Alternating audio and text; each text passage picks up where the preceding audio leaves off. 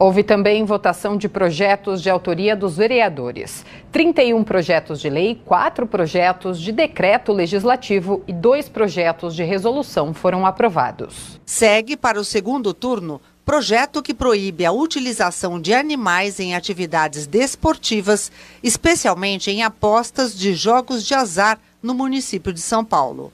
Vereador Chechel Trípoli, do PSDB, autor do projeto de lei. Esse projeto, o intuito dele é que a gente não tenha mais animais sendo usados para entretenimento humano. Já passou do tempo de a gente pensar como tratar os nossos animais. Né? O animal ali, ele não está é, numa, numa situação de origem, ele não está numa situação natural dele. Ele faz aquela competição porque ele é induzido pelo humano. E acredito que é importante a gente deixar de usar animais para entretenimento humano e muito menos com apostas para que possa se ganhar algum valor valor em cima disso. Na área de mobilidade, dois projetos seguem para a segunda votação. Um dos projetos diz respeito a reembolso de 50% do valor pago sobre a propriedade de veículos automotores, o IPVA, no caso de veículos movidos a gás natural, chamados GNV. E o outro projeto tem a ver com o incentivo à prática do ciclismo, com a inclusão no calendário de eventos da cidade do Dia da Volta de Ciclismo de São Paulo.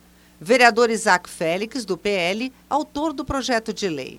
Para nós é importante esse dia, para que nesse dia nós possamos conscientizar as pessoas também a andarem mais de bicicleta, a praticar esporte. Não é só você andar de bicicleta, faz bem para a saúde também. E isso faz com que você aumente o teu ciclo de amizades. E tem muitas pessoas interessantes que estão em casa, elas ficam depressivas, elas não, não vão praticar um esporte, elas não têm amizades. Então quando elas começam a andar de bicicleta e começar a andar aquela turma, aí começa a fazer um relacionamento, uma amizade. Então isso é legal para a cidade de São Paulo, acho que vai contribuir bastante vereador Marlon Luz, do MDB, autor do projeto de lei. Hoje o município de São Paulo ele já faz o incentivo a carros elétricos e híbridos, é, justamente com esse incentivo de 50% do IPVA. Isso por causa da natureza, né? são carros ecologicamente mais corretos. A questão é que carros híbridos elétricos são muito caros, custam às vezes mais de 200 mil reais. E enquanto isso, a gente tem uma outra matriz de energética para carros, que é o GNV, que igualmente também não polui. Então a questão é dar o benefício também para carros de GNV. Projeto que visa acompanhamento da rede municipal de saúde aos pacientes oncológicos após tratamento intensivo também segue para o segundo turno de votação. Vereador Gilson Barreto, do PSDB, autor do projeto de lei em contato com as organizações sociais que cuidam do, do câncer de mama, principalmente. O que acontece? Às vezes é realizada a cirurgia e posteriormente tem um tratamento pelo hospital. Quando o hospital dá alta, então a pessoa que precisa continuar o tratamento tem que começar a ir para o final da fila para procurar um outro hospital para dar continuidade ao tratamento.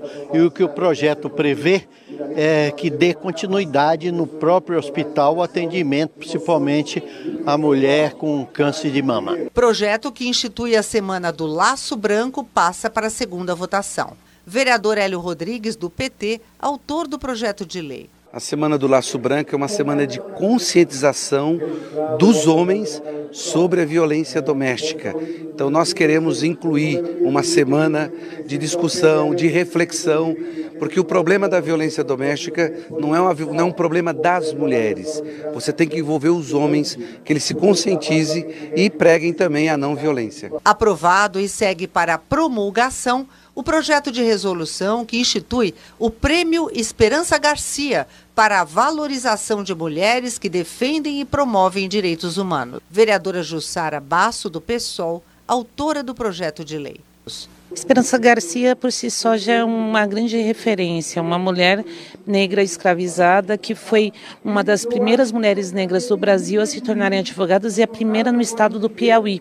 Ela utilizou a sua formação e todo o seu conhecimento para escrever a primeira carta, na verdade, um primeiro pedido né, para o governo do Piauí que olhasse com mais humanidade para os seres humanos escravizados.